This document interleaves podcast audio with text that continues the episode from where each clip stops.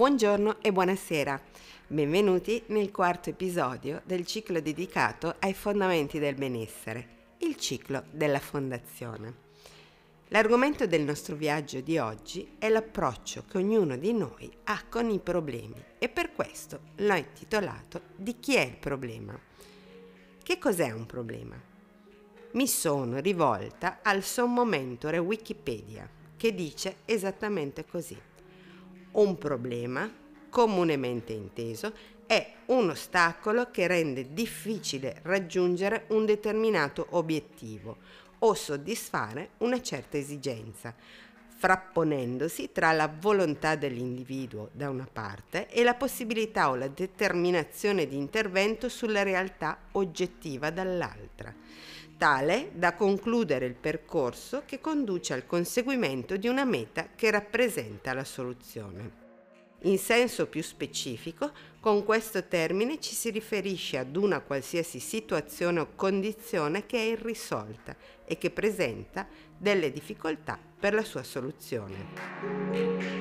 Se ascoltassimo con attenzione queste parole, l'episodio sarebbe già finito. Purtroppo l'attenzione nell'ultimo decennio è diventata merce rara e quindi il viaggio di oggi analizzerà qualche anfratto recondito della sterminata distesa dei problemi. Se non siete disposti a mettere in discussione i principi base della morale, vi consiglio di cambiare podcaster fin da ora. Mi chiamo Giuseppina Tratta Doc Tratta per il mondo social e non solo.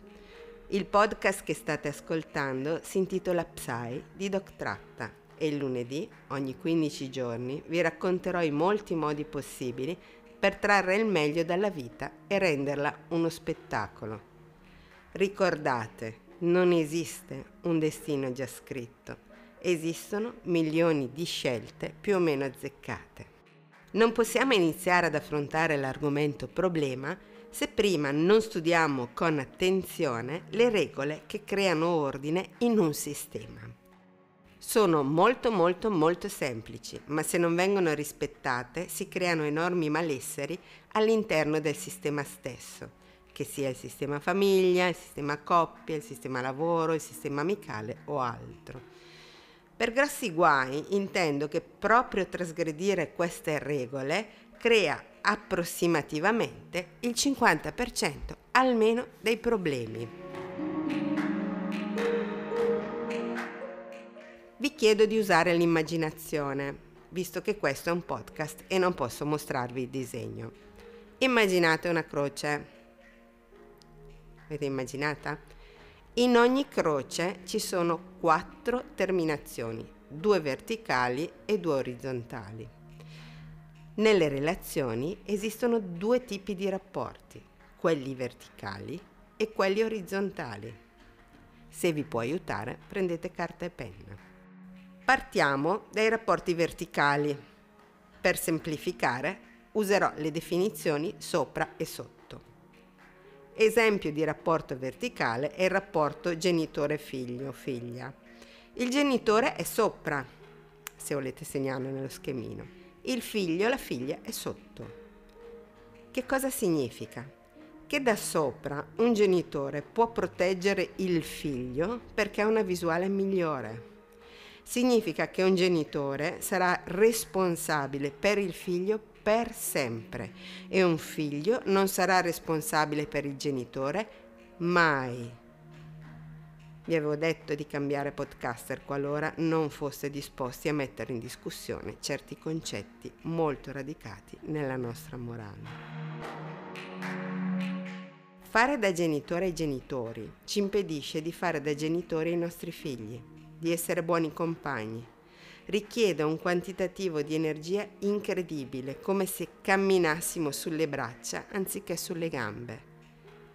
Immaginate i problemi a cascata che ne possono derivare. Altri esempi di relazioni verticali sono le relazioni datore di lavoro dipendente. Il datore di lavoro più deficiente sarà sempre sopra il dipendente più saggio l'insegnante sopra gli allievi, i dirigenti sopra gli impiegati e così via. Chi è sopra ha a disposizione strumenti molto diversi da chi è sotto. Che cosa significa? Significa che c'è una grande differenza di responsabilità nell'affrontare le varie situazioni. Chi è sotto non può conoscere tutto ciò che è a disposizione di chi è sopra. Chi è sopra deve avere la panoramica precisa della realtà e proteggere chi è sotto deve fare scelte in tal senso, scelte di protezione. Chi è sotto deve comunque attenersi alle direttive di chi è sopra, oppure andarsene. È sempre una questione di scelta. Ricordiamo che ogni volta che facciamo una scelta in modo etico dobbiamo essere in grado di reggerne le conseguenze. Per esempio, se non riesco a tollerare le direttive del mio capo perché entrano in contrasto con i miei valori, posso solo decidere di licenziarmi, con tutte le conseguenze del caso, che sono probabile perdita di denaro, cambiamento di abitudini, ricerca di un nuovo lavoro, probabili discussioni con il partner.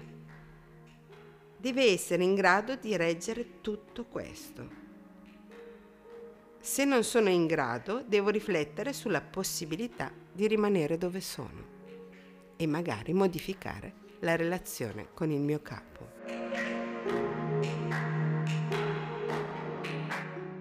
Vi do una piccola anticipazione. Sapete che cosa accade quando facciamo delle scelte senza assumerci la responsabilità delle conseguenze?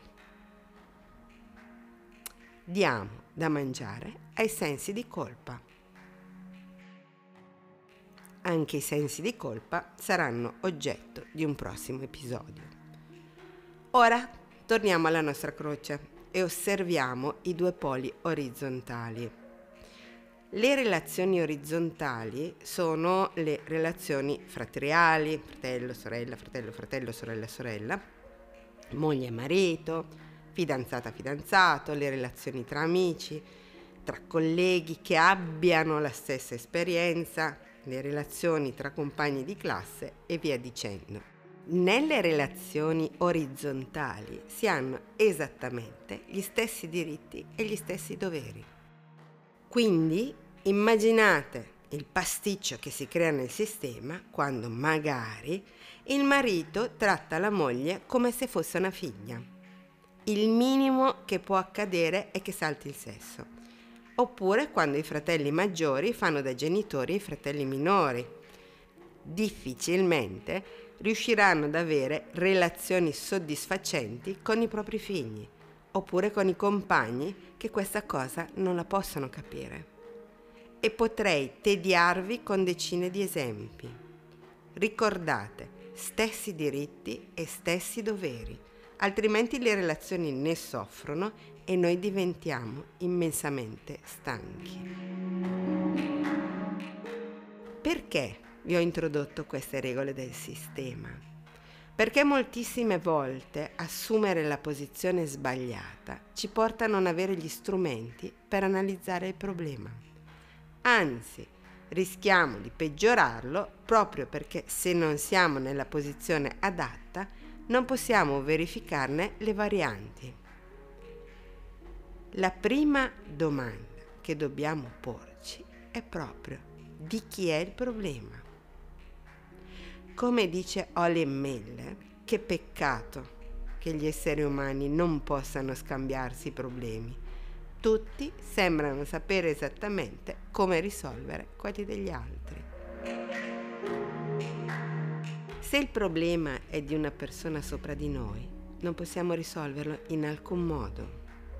Immaginate quanti disastri derivano dalla scelta di voler risolvere i problemi dei genitori. Tanto per fare un esempio.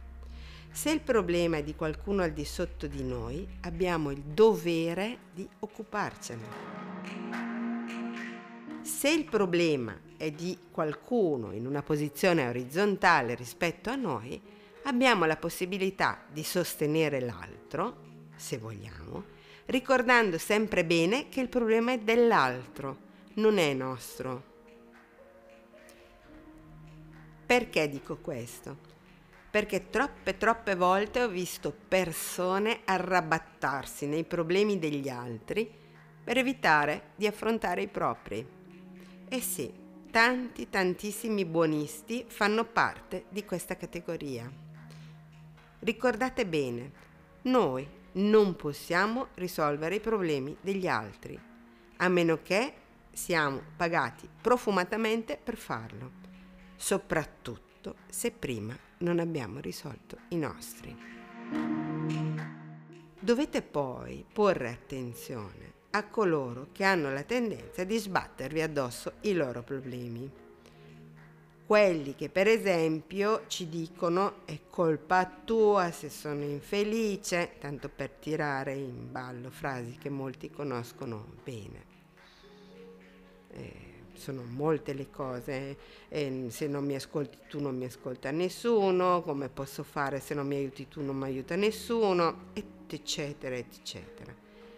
Vi svelo un segreto. Gli adulti sono responsabili dei loro stati, del loro sentire e della loro esistenza in generale. Per questo vi invito ad ascoltare gli episodi precedenti dove parlo più volte della responsabilità. Se voi vi sfiancate per rendere felice qualcuno che non è in grado di esserlo, rimarrete sempre frustrati. Quando le persone vi buttano addosso i loro problemi, vi usano esattamente come usano quel grazioso oggetto che campeggia in ogni toilette. Loro si sentono meglio e voi puzzate un po'. Pertanto, riassumiamo. Studiate bene le regole del sistema che non perdonano in presenza di un problema, ponetevi la domanda sempre di chi è il problema.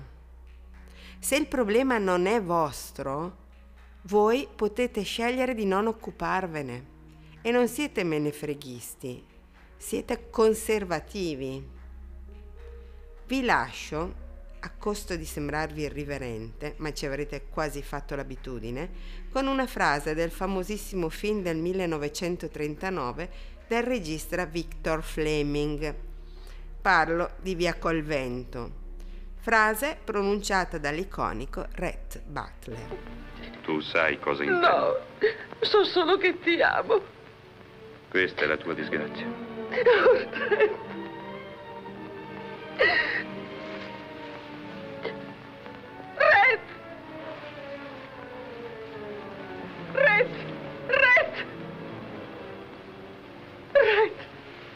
vai, che sarà di me? Che farò?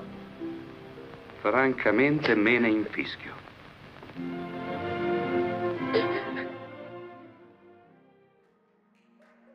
Ho scelto di curare questo podcast perché il vero benessere psicologico non solo è possibile, ma nel destino di ognuno di noi.